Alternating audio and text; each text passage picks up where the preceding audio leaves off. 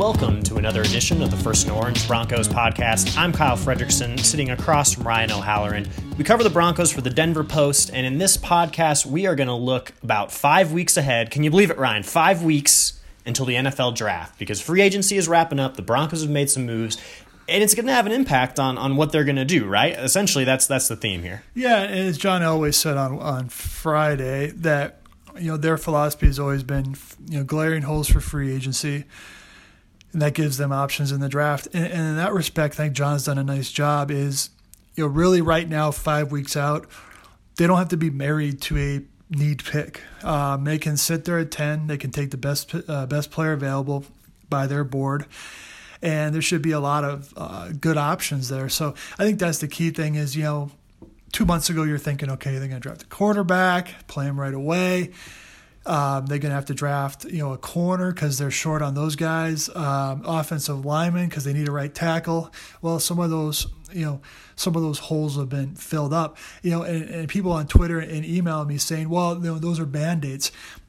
That may be true, but we're talking about right now, week right. one, 2019. They feel, they feel that they have signed guys and traded for a quarterback that can be their their guy in 2019 at the very least. Well, Ryan, you mentioned the Broncos' ability to take the best player at number 10 as opposed to what they need at number 10. But I think when you sort of look at it through that lens, that should open the Broncos up to trading back, correct? Because if you don't have to get that one guy at number 10, well, let's get a couple more picks going in the back, a couple more rounds. Maybe the Broncos hopefully could stay in the first round still. But in your estimation, how likely is it that the Broncos would trade back? And what would that kind of open up possibilities wise for what they could do in this draft class? Yeah, uh, let's go with the second part first because that's more interesting.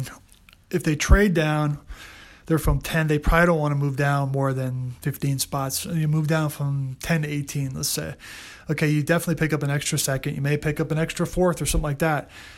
Where those two second round picks come into play is is if late first or early second they really, really like a player, they can package those two twos to move up without risking any of their day three uh, assets. That said, this is not a great year to trade down because it's not a quarterback draft. Um, Haskins and uh, Murray will be gone well before the top ten, I think. Uh, if I'm if I'm the Broncos, you want to hope that Drew Lock's on the board. You want to hope that Devin Bush, Devin White are on the board you know, their need is inside linebacker, I think, for that first pick. So if Devin White's there, you should run the card up. You're not interested in a trade. If Devin Bush is there from Michigan, he seems to be gaining momentum around the league. You probably take him, and all of a sudden you got a, a, an athletic guy inside to cover and, and play every down. So if you if you trade down, this is a very deep class at defensive line, relatively at corner, tight end. So an offensive line in day two. So if you trade down, maybe still take a, a you know a offensive tackle, offensive guard that can kick inside, and then day two, if you have two seconds, that's where you, that's where they should take a quarterback. Right. And speaking of quarterbacks, Ryan, let's just sort of shift the conversation there quickly because obviously the Broncos get their guy in Joe Flacco to be the week one starter, but there's still going to be some options in this draft and guys who do sneak past that number 10 pick, or maybe the Broncos could get you know Drew Lock late in the first, like you mentioned, in a scenario such as that. But for your estimation and, and looking at some of the quarterbacks you saw at the combine, who are some of the guys the Broncos are, are the most interested in at this point, and guys who could sneak to that kind of point? Yeah, well, they didn't meet with any of the top guys. They'll probably be part of their uh, 30 visits. They did meet with Will Grier from West Virginia, Jarrett Stidham from Auburn. So you know, keep those two guys on your radar. Drew Lock, that's going to be the litmus test. Litmus test. good, good. If he's there at ten, what does John Elway do? Does he take his quarterback of the future? Does he try and find somebody who's interested in moving up? Because Jaguars at seven, they're not going to take one. You wouldn't think with Foles with a four-year deal.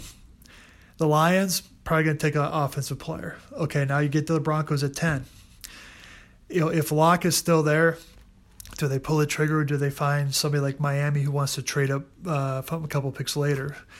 You know, if they draft a quarterback at 10, I'd be surprised, but also I'd say, hey, at least you have a plan going forward.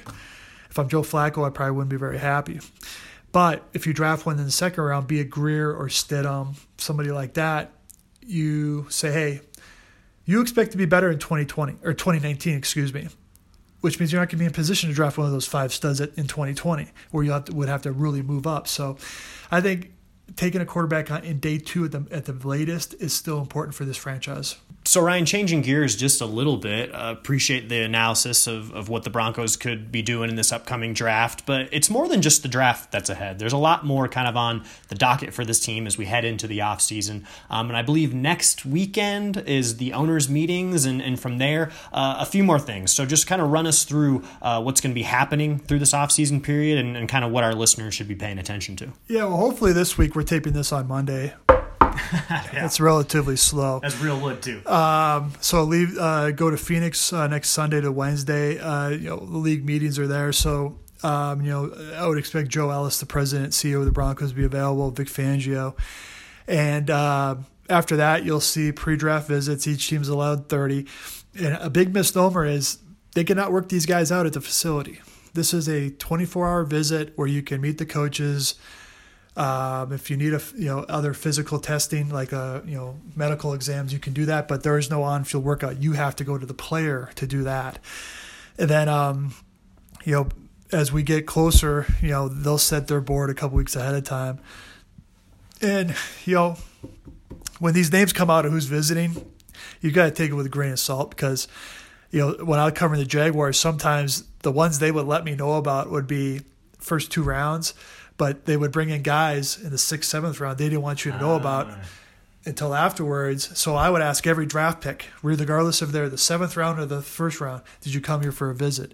And some of those sixth, seventh rounders did because they just wanted to get you know a better feel for them. So um, it, it, never stops, but it will. Uh, and the draft will be here for an open. But also another key date is April second. That will be the first time the Broncos uh, veterans will be in, be allowed to come in you know, I'm sure Vic will address the team at that point and starts phase one of their offseason program. Absolutely. So a lot more draft and offseason coverage coming from the Denver Post in the coming days, weeks, and months. Be sure stay locked into our website, denverpost.com. Download our app. You can subscribe to the podcast, The First and Orange, on SoundCloud. Get that thing downloaded on all your favorite music providers. And on that note, I'll sign off for Ryan. We appreciate you guys listening, and we will see you next time.